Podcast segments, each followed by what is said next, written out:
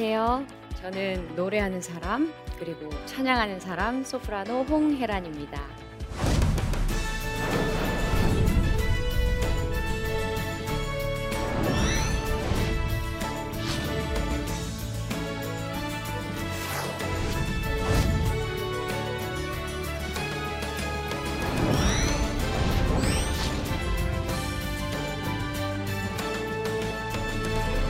제가 처음에 이 CGN TV 나침반 프로그램에서 저에게 출연 제의를 해주셨을 때 정말 큰 고민에 빠졌어요. 왜냐하면 제가 생각했을 때 저는 하나님 앞에 정말 한없이 나약하고 또 인간적으로 굉장히 매일 넘어지고 실족해서 쓰러지는 그런 사람인데 제가 정말 이 귀중한 자리에 나와서 하나님 이야기를 할 수 있을까? 그 사실이 굉장히 두렵고 떨리기만 했어요. 그래서 제가 하나님 앞에 이 일을 놓고 기도하던 중에 하나님 아버지께서 저에게 그러시는 것 같더라고요. 혜란아, 내가 너에게 그동안 행한 일이 이렇게 크고 놀라운 일들이 많은데 그 자리에 가서 그 이야기 조금만 나누고 올 수 있지 않겠니? 이런 생각을 주셔서 제가 두려운 마음을 그 즉시 내려놓고 이 자리에 나왔습니다. 저는 부족해요. 저는 부족하지만 하나님 아버지께서 제 삶 속에서 행하신 그 일들 속에 저를 어떻게 찬양하는 자로 부르셨는지 오늘은 사실 강연이라기보다는 저의 간증하, 간증의 자리가 될 것 같습니다. 어, 저는 어렸을 때도 그렇고 지금도 그렇고 늘 찬양하는 사람입니다. 이렇게 이야기를 제가 드렸을 적에 아 저희 집이 뭐 대단한 크리스찬 집안인가 아니면 부모님께서 목회자이셨나 이렇게 생각을 하실 수도 있으실 텐데 저희 부모님께서는 믿음이 없으셨어요. 교회도 나가지 않으셨어요. 그래서 그런 저희 가족을 안타깝게 보시고 동네 교회 목사님 그리고 옆집 아주머니 이런 분들이 저의 손을 붙잡고 저를 교회로 데리고 나가 주셨어요. 그래서 그렇게 부모님 없이 저는 처음 교회로 나가게 되었습니다.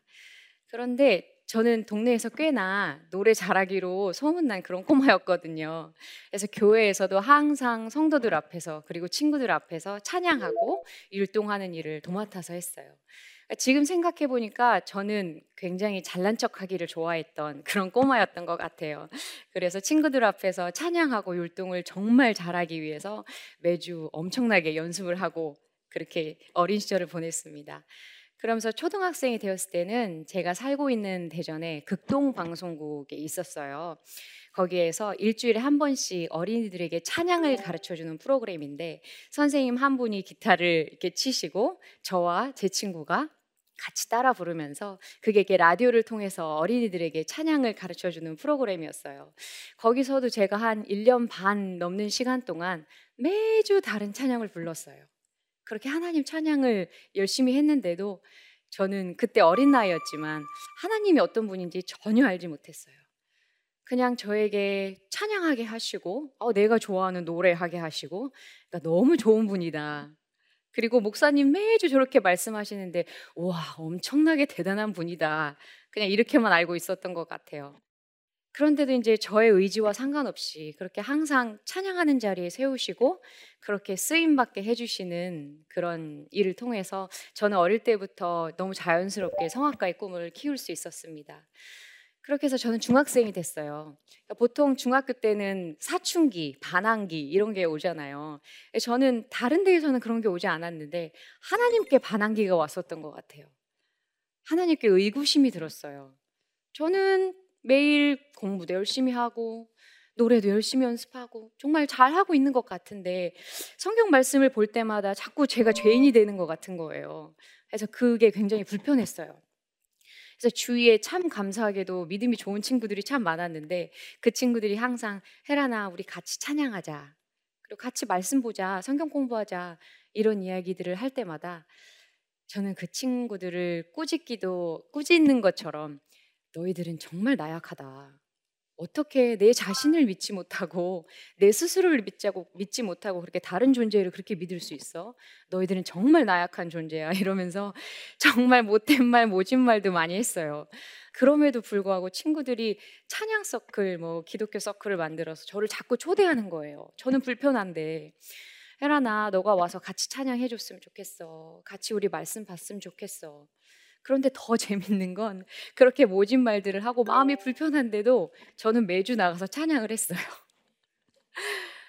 그러면서 정말 이상하게 제 마음이 아주 조금씩 무엇인가 열리기 시작하는 느낌이 드는 거예요.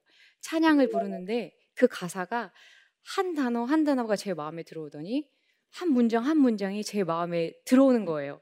제 마음을 두드리는 거예요. 근데 저는 인정하고 싶지 않았어요. 모른 척 했어요. 왜냐하면 저는 반항기였으니까요. 그렇게 해서 그런 시절을 지나서 전 대학생이 됐어요.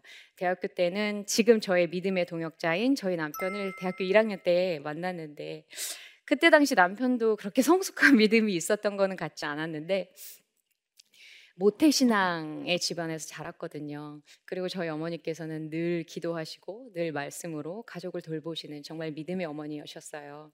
그래서 그런 어머니를 어릴 때부터 보고 이제 자란 것이 있어서 그런지 그때 당시 남자친구인 저희 남편과 제가 뭐 무슨 문제가 생기거나 아니면 저희 앞에 어렵거나 힘든 일이 항상 있을 때 저를 붙잡고 교회 가자. 그리고 같이 기도하자. 이렇게 해줬어요. 그래서 저는 조금씩 하나님 아버지를 조금씩 더 알게 됐고 그렇게 믿음이 조금씩 성숙 성장해 갈 수 있었던 것 같아요. 근데 대학교 때는 보통 아르바이트들도 많이 하잖아요. 그래서 저희 노래하는 사람들은 교회에서 아르바이트를 많이 해요. 성가대에서 솔리스트를 하고 또 성가대 지휘를 하기도 하면서 사례비를 받아서 이렇게 아르바이트를 하는데 저도 아르바이트를 엄청 했습니다.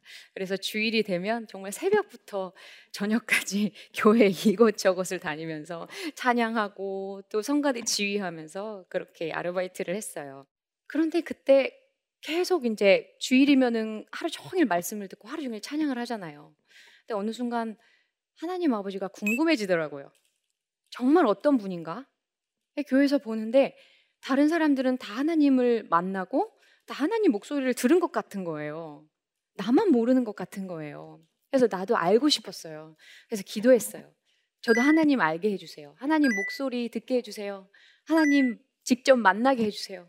이런 기도를 열심히 했는데 그때 당시 저는 하나님 만나고 하나님 목소리 듣는다는 것이 이렇게 길 가다가 친구를 만나서 이렇게 안녕 하고 인사하는 것처럼 그렇게 친구를 만나고 또 누군가 제 귀에 와서 옆에 와서 목소리를 속삭여 주듯이 그렇게 하나님 목소리를 듣고 이런 건 줄 알았어요.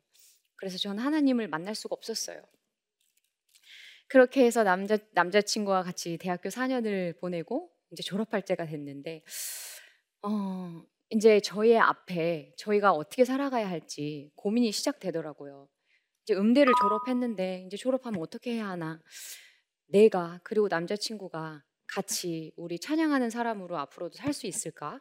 노래하는 사람이 될 수 있을까? 아니면 다른 일을 찾아야 하나? 이런 고민에 빠졌을 때 또 남자친구가 기도하자 해서 같이 기도를 하는데 남자친구가 응답을 받았대요. 우리 같이 결혼해서 우리는 같이 찬양하는 사람이 돼야 한대요. 그래서 아, 그렇구나. 그런 거구나. 난 하나님을 모르니까 아직 못 만났으니까.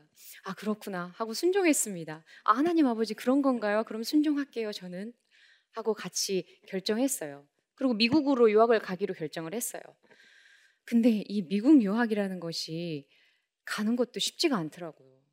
왜냐면은 일단 학비가 그렇게 만만치 않은 학비예요. 근데 그 학비를 제가 이제 저희 집에서 다 이렇게 할 수 있다. 이제 그것을 그래서 공부를 마칠 수 있다. 우리 집 경제적인 상황이 이 정도다라고 제가 증명을 해야지만 미국으로 갈 수 있는 비자가 주어지는 거예요. 나오는 거예요. 근데 그때 당시 저희 집이 어려웠어요. 비자 받는 것조차 불가능한 상황이었어요. 그래서 하나님이 그냥 원망스럽더라고요. 남자친구도 원망스러웠어요. 그냥 그 길이 아니면 나 포기하게 하지. 왜 가라고 하실까? 나는 아닌 것 같은데. 나는 불가능한데. 왜 하라고 하실까? 그러면서 막 또 고민하고 기도하고 하는 중에 제 친구가 어느 날 이야기를 해주는 거예요. 어떤 콩쿨이 생겼대요.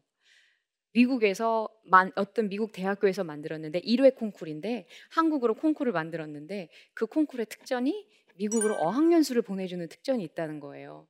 근데 그렇게 되면 저의 문제는 해결이 되거든요. 비자 문제는 해결이 되는 거예요. 그 상만 받으면. 그런데 그 특전이 뭐 제가 나가는 성악 분야의 1등, 아니면 현악기 분야 1등, 피아노 분야 1등, 이 1등에게 주어지는 게 아니라 그 모든 분야를 다 통틀어서 대상을 받았을 때만 그 특전이 주어지는 거예요. 그래서 아, 너무 어렵다. 또 포기했어요. 아, 나는 아닌 것 같은데. 나는 그 정도 실력은 아닌 것 같은데. 근데 하나님께서 예비하신 일이었던 것 같아요. 제가 대상을 받았어요. 그래서 뭐 문제 없이 그 대상을 받고 미국으로 가서 미국에서는 이제 세계에서 가장 이제 훌륭한 학교 중에 하나인 줄리어드에 입학을 하게 됐어요. 거기서 대학원 과정 2년을 마치고 또 최고 연주자 과정 2년을 이렇게 마치면서 또 하나님 아버지 앞에 물어야 할 때가 왔어요. 나 이제 미국까지 보내주셔서 이제 또 졸업합니다. 열심히 하고 이제 또 어떻게 해야 될까요? 저의 앞날은 또 어떻게 해야 되는 걸까요? 하나님 아버지 계속 찬양할 수 있을까요? 그러던 중에 또 저에게 주신 생각이 이번에는 더 큰 콩쿨에 도전해라. 세계적인 콩쿨에 한번 나가봐야겠다. 이런 생각을 주셨어요. 그래서 세계 3대 콩쿨 중에 하나인 퀸 엘리자베스 콩쿨에 제가 도전하기로 마음을 먹어요. 근데 이것도 쉽지가 않더라고요. 그 너무나도 훌륭하고 큰 콩쿨이어서 그런지 그 콩쿨을 준비하는 그 과정이 불러야 하는 제가 소화해야 하는 곡들도 너무너무 많고 분량도 너무 많고 그것도 너무 이렇게 어려운 곡들도 너무너무 많고 해서 힘든 거예요. 하나님 아버지 앞에 또 원망 섞인 기도가 시작됐어요. 아버지, 또 이 길을 왜 보여주시나요? 나는 안 되는 것 같은데요. 아, 모르겠어요. 아버지께서 하세요. 어떤 날은 그렇게 원망 섞인 기도도 했다가 그런데 또 조금 조금씩 나아지더라고요. 매일 조금 조금씩 나아지는 제 모습을 보면서 또 어느 날은 눈물 흘리면서 감사의 기도도 했다가 그렇게 그 콩쿨 장소인 벨기에로 떠날 준비를 이게 몇 달에 걸쳐서 이제 어느 정도 마칠 때가 됐어요. 그래서 내일 모레면 이제 이틀 뒤면 벨기에로 떠날 때가 되었는데 마지막으로 저를 가르쳐 주시던 이제 저희 지도 교수 선생님 앞에서 그 모든 노래를 쫙 이제 불러보는 시간이 됐어요. 이게 다 마쳤는데 선생님께서 그러시는 거예요. 혜란, 그 콩쿨 안 나가면 안 돼. 그래서 왜 그러시냐고, 왜 그렇게 생각하세요, 선생님? 그랬더니 제가 완벽하지 않대요. 몇 달을 그렇게 눈물을 흘리면서 눈물 콧물 흘리면서 준비했고 또 내일 모레면 가야 하니까 비행기표도 준비됐고 모든 상황은 준비가 됐는데 제가 준비가 안 되고 제가 완벽하지 않대요. 너무 속상하더라고요. 당혹스럽기도 하고. 그래도 이게 하나님께서 보여주신 길이었으니까 기도했어요. 남편과 같이 손 붙잡고 무릎 꿇고 기도했어요. 그래서 한참 기도를 하고 이제 눈을 떴는데 남편이 얼굴이 아주 편안한 얼굴로 밝은 얼굴로 저한테 이야기를 시작하는 거예요. 혜란아, 너가 그동안 미국으로 유학 와서 바쁘다는 핑계로 공부 열심히 한다는 핑계로 하나님하고 일대일로 친밀히 만날 수 있는 시간이 없었잖아. 너 그런 교제 못 했잖아. 근데 너가 벨기에로 이제 가게 되면 한 달이라는 시간 동안 그 낯선 곳에서 너가 혼자 있게 될 텐데 얼마나 좋은 기회야. 가서 하나님만 찾고 하나님만 만나고 와. 그게 하나님께서 너에게 원하시는 것 같아. 그러더라고요. 그래서 저는 속으로 아싸. 왜냐면 저는 가서 노래를 잘하고 상 타고 올 자신은 없었거든요. 근데 가서 열심히 하나님만 찾고 만나고 오면 된대요. 그래서 아, 나 그거는 할 수 있을 것 같아. 하고 아주 룰루랄라. 하지만 저희 선생님 말씀은 제가 거역을 하고 벨기에로 떠났어요. 근데 제가 벨기에로 떠나기 전에 이제 저보다 먼저 그 콩쿨에 도전한 친구들한테 듣기로는 그곳에 도착하면 호스트 패밀리를 만난대요. 그 콩쿨에 있는 기간 동안 저를 이제 가족처럼 돌봐주고 이렇게 저를 케어해 줄 수 있는 그런 가족들을 만나는데 보통 그곳에는 아주 너무 좋고 훌륭한 분들도 많고 여유로운 분들도 많아서 그분들을 만나면 벨기에에서 아주 편안히 그냥 잘 있다가 오게 될 것이다 이런 이야기를 들었어요. 그래서 저도 기대하고 갔죠. 갔는데 도착하고 첫날부터 저는 제가 머무를 곳이 마련이 안 돼 있었어서 저의 몸보다 큰 트렁크 가방 두 개를 들고 매일 이리저리 옮겨 다녀야 하는 상황이 됐어요. 처음에는 갔을 때 이제 급하게 제 숙소를 마련해 주셨는데 그곳이 다락방이랑 창고 같은 곳이었던 것 같아요. 가운데 이렇게 매트리스 하나만 놓여 있어요. 거기에 이 매트리스에 누우면 여기서 먼지가 이만큼 떠다니고 저기서 먼지 구덩이가 이렇게 다니고 가끔 제 방에 이제 놀러 와줬던 고양이들과 그렇게 이렇게 재미있게 또 며칠 이렇게 보내다가 또 다음으로 간 곳은 지금 생각하니까 이게 한국에 비슷한 숙박업소 비슷한 곳이었는데 그렇게 나쁜 곳은 아니었지만 유럽에서는 10여 년 전만 해도 공공 장소에서 흡연하는 것이 어느 정도 허용이 되는 그런 분위기였거든요. 밤마다 옆방에서 담배 연기가 이렇게 흘러 들어오는 거예요. 저는 노래하러 갔잖아요. 콩쿨 하러 갔잖아요. 그래서 목 관리도 해야 되고 잠도 잘 자도 그래도 부족한데 매일 밤 담배 연기에 콜록콜록 밤을 새면서 있었어요. 그런 상태에서 1차 예선을 치르게 됐어요. 근데 됐어요. 1차 예선에 된 거예요. 저는 안 될 줄 알았어요. 당연히 너무 상태도 안 좋았고 그래서 속으로 아, 안 되면 나 여기 있는 상황 좋지도 않고 불편한데 빨리 집으로 돌아가야겠다. 그렇게 생각했는데 1차가 된 거예요. 그래서 아, 하나님이 나를 더 오래 시, 오랜 시간 만나길 원하시나? 생각하고 있었어요. 그래서 제가 거기 있던 벨기에에 머물렀던 시간은 제가 하루에 연습하고 지금까지 그렇게 못했으니까요. 그러면서 하나님을 만났어요.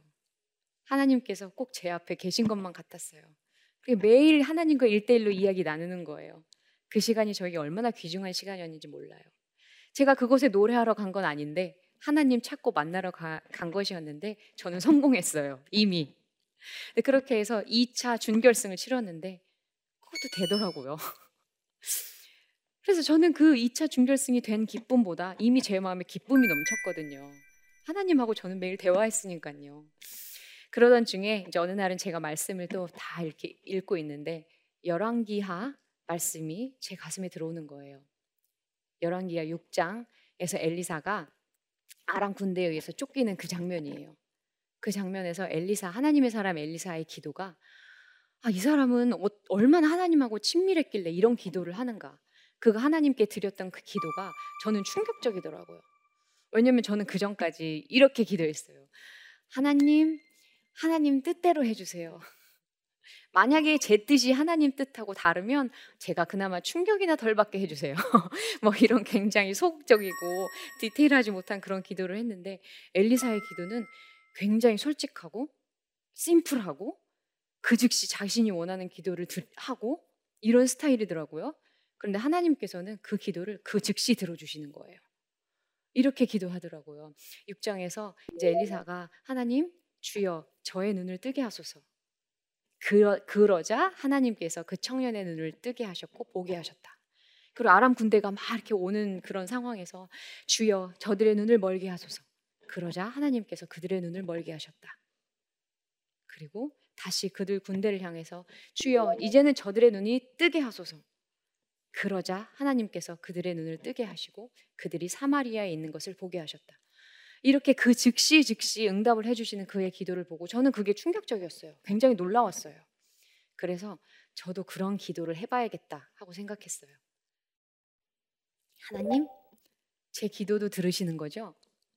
그러면 저도 이번 콩쿠르에서 1등하게 해주세요. 그런 어이없는 터무니없는 기도를 해요. 그게 인간적으로 말이 안 되는 얘기였어요. 왜냐면은 그 콩쿠르에는 저 이전에는 동양인이 한 번도 상을 탄 적이 없어요. 그리고 이미 세계적으로 이름이 유명했던 그런 성악가들도 참가해 있었고 큰 매니지먼트에 소속이 돼서 세계 극장에서 활동하고 있는 참가자들도 있었어요. 근데 제가 우승을 하다니요. 이제 학교를 갓 졸업했는데 그건 인간적으로 말이 안 되는 얘기였거든요. 근데 마음 한켠 궁금하기도 했어요. 어? 하나님 정말 그럼 내 기도도 들으실까? 나 이렇게 매일 하나님 만나는데 정말 듣고 계시는 거예요? 궁금하기도 했어요.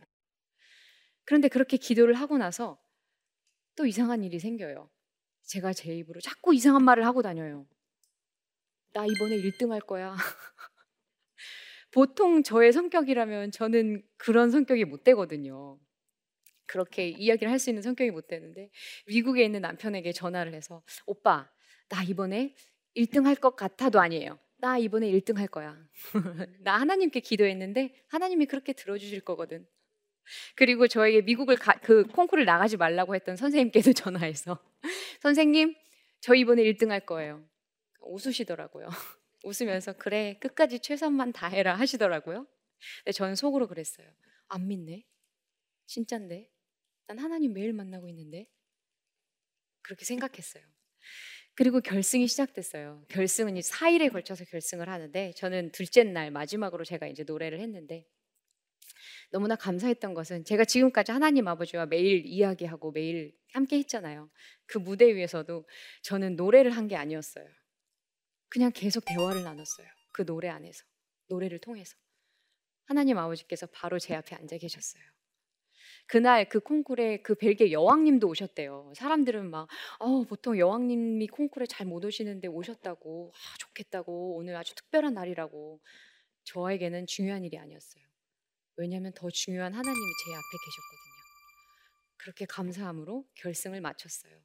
제 다음에 이제 이틀이 남았잖아요. 저는 아직 듣지도 못한 참가자들이 아주 쟁쟁한 참가자들이 남았는데도 저는 궁금하지 않았어요. 저는 이미 마음에 모든 것을 가졌고 승리했거든요. 그렇게 해서 이제 콩쿨이 다 끝나고 마지막 이제 수상자 발표 날이 되었어요. 그래서 이제 준비를 다 하고 이제 갔죠.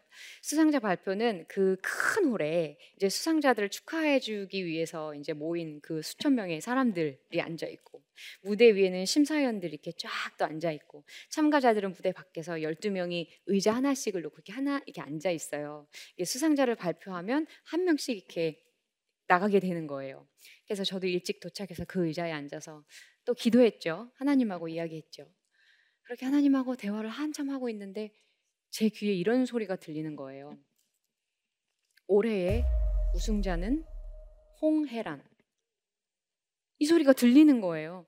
그래서 저는 어머 큰일 났다. 나 너무 긴장하고 지금 너무 떨려가지고 내 지금 한청이 들리는구나. 어머 웬일이야. 나 진정하자, 진정하자 이러면서 거기서 이제 저 자신을 이렇게 전 진정하고 있었어요. 근데 이제 그 콩쿠르의 수상자들을 호명하기 시작하는 거예요. 발표를 하기 시작하는 거예요. 근데 정말 희한하게도 그 콩쿠르에서는 1등부터 6등까지가 이제 수상자들인데 보통은 6등부터 이렇게 호명을 할 텐데 1등부터 호명을 하더라고요. 그래서 저 앉아 있는데 아까 제가 들었던 그 소리 있잖아요. 올해의 우승자는 홍해란. 그 소리가 또 들리는 거예요. 아, 나왜 이러지? 나 너무 떨리나 봐. 그렇게 하고 있었는데 이번에는 사람들이 저를 바라보는 눈빛이 다른 거예요.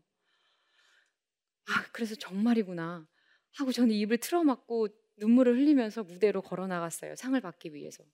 그때 이제 제가 입을 틀어막고 너무 놀라서 이제 무대로 걸어가는 모습이 카메라에 이렇게 담기기도 했는데 아마 보시는 분들은 아 우승을 전혀 예상하지 못했나 보다. 그래서 너무 놀랐나 보다. 놀란 모습이다 이렇게 생각들을 하실 텐데 저는 제가 우승한 거엔 놀라지 않았어요.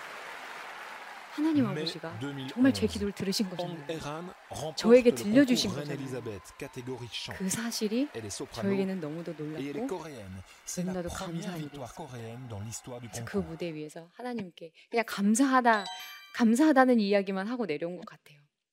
그렇게 해서 수상자 발표가 다 끝나고 사람들이 이제 다 떠나고 제가 숙소에 혼자 이제 왔어요. 이제 홀로 이렇게 숙소에 있는데 하나님께 여쭤볼 수밖에 없더라고요. 왜 이 일을 허락하셨는지 그리고 이 사건을 통해서 무엇을 원하시는지 물어볼 수밖에 없었어요. 그렇게 눈을 감고 기도를 하는 중에 이렇게 제 앞에 그림처럼 쫙 보여주시는 게 어릴 때부터 제가 찬양하는 모습을 쫙 보여주시더라고요. 어릴 때 제가 하나님을 모르고 노래자랑 하듯이 그렇게 찬양하던 모습. 그리고 하나님 부인하고 거부하면서 그러면서도 부르던 그 찬양의 모습. 그렇게 하나님을 알고자 원했지만 매일 이렇게 안타깝게 기도하면서 그렇게 불렀던 찬양의 모습, 그 모습을 쫙 보여주시면서 제가 찬양하던 어릴 때 찬양하던 그때부터 아니 그 훨씬 전부터 하나님께서 늘 저를 봐오셨고 저와 함께 하셨다는 사실을 알게 하셨어요. 그리고 저를 찬양하는 사람으로 택하셨고 부르셨고 인도하셨다는 사실을 깨닫게 됐어요. 그래서 그때부터 저의 소명은 하나님과 늘 동행하면서 하나님께 찬양하는 사람입니다. 그게 저의 소명인데 저에게 그렇게 큰 사건과 그렇게 큰 사랑과 그렇게 큰 은혜를 주신 그렇게 사건이 있는데도 저는 어쩔 수가 없더라고요. 저는 사람이더라고요. 하나님 자꾸 잊어버려요. 그리고 세상에 나가요. 그렇게 세상만 바라보다가 정말 실족해서 우울증에 빠진 적도 있고 그리고 정말 제 손바닥으로 하나님을 가리우고 하나님을 완전히 잊고 산 때도 있었어요. 그렇게 큰 일이 있었는데도 불구하고. 그리고 아까 처음에 말씀드린 것처럼 저는 항상 실족하고 넘어지는 그런 사람입니다. 그런데 저는 그게 불안하지 않아요. 초조하지 않아요. 왜냐하면 하나님께서 저를 택하신 이유, 제 존재의 이유, 그런 소명이 저에게 있고 또 그 소명의 힘을 믿기 때문이에요. 저는 매일 넘어지지만 하나님께서 저에게 주신 그 소명이 저를 다시 일으켜 세우고 제 입을 벌려서 하나님을 찬양하게 할 것이라는 것을 저는 굳게 믿기 때문입니다. 오늘 사실 이 긴 저의 이야기는 여기까지예요. 여기까지지만 제 이 이야기를 통해서 여러분들께서도 하나님께서 허락하신 그 각자의 소명들이 있으실 텐데 그 소명으로 어, 넘어지신 분들이 계신다면 혹시 그 소명으로 다시 일어설 수 있고 또 그 소명으로 기쁨과 감사한 가운데 하나님과 늘 동행하시는 여러분의 삶이 되시기를 간절히 소망합니다. 감사합니다. 그러면 저의 오늘 이야기는 여기까지고요. 혹시 질문 있으신 분이 계시다면 편안히 질문해 주시면 좋겠습니다. 네. 아, 성악가를 지망하는 학생들이 갖춰야 할 뭐 소양이나 마음가짐이 있다면 어떤 것이 있을까요? 일단 특히나 어린 친구들이기 때문에 이 목소리, 자신이 가진 목소리 이런 것들이 다 자기 거라고 생각하기 쉽거든요. 근데 사실 목소리는 저희 것은 아니거든요. 그리고 이것이 아마 그 성악 지망생들이 점점 이렇게 성숙한 성숙된 이제 성악가들이 되면서 저절로 느끼게 되는 일일 거예요. 그리고 저희 성악가들이 정말 감사한 것은 저희들은 항상 하나님의 그런 존재를 의지할 수밖에 없어요. 무대 오르기 전에 항상 기도할 수밖에 없거든요. 왜냐하면 제 존재 자체는 너무 부족하기 때문에. 그래서 저는 항상 그것이 감사한데 그것을 느낄 수밖에 없지만 아직 어린 나이지만 그래도 먼저 이제 생각해보고 마음가짐을 가져야 할 것은 목소리는 자기 것이 아니다. 그래서 언젠간 하나님께 돌려드려야 하는 것이고 하나님 의지하면서 자신이 실력을 키워 나가야지만 된다는 것을 알아야 할 것 같아요.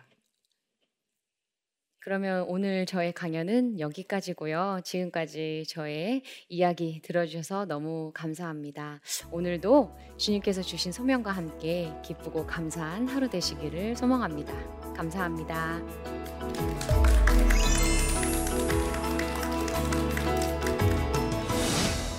저는 어릴 때부터 너무 자연스럽게 성악가의 꿈을 키울 수 있었습니다. 그러면서 델기에 머물렀던 시간은 계속 찬양하고 말씀 보고 기도하고 그런 시간이 하루 종일이었어요. 매일 하나님과 일대일로 이야기 나누는 거예요. 그러던 중에 또 저에게 주신 생각이 세계 3대 콩쿨 중에 하나인 퀸 엘리자베스 콩쿨에 제가 도전하기로 마음을 먹어요. 우승자는 홍혜란. 그리고 이 사건을 통해서 무엇을 원하시는지 물어볼 수밖에 없었어요. 저를 찬양하는 사람으로 택하셨고 부르셨고 인도하셨다는 사실을 깨닫게 됐어요. 목소리는 자기 것이 아니다. 그래서 언젠간 하나님께 돌려드려야 하는 것이고 하나님 의지하면서 자신이 실력을 키워 나가야지만 된다는 것을 알아야 할 것 같아요.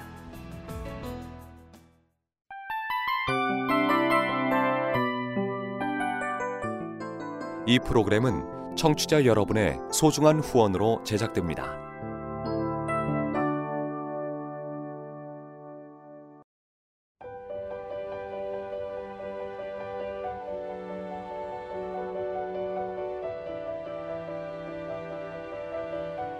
세상에는 수많은 교회들이 있지만 더 깊이 있는 말씀 강해를 찾기 위해 크기로만 교회를 선정하지 않습니다. 보다 좋은 영적 콘텐츠를 더 많이 나누기 위해 방송비를 받지 않습니다. 1년 365일 복음만 전하고 싶어서 우리는 광고를 하지 않습니다. 온누리의 복음을 땅끝까지 CGN TV와 함께 땅끝 성교사가 되주세요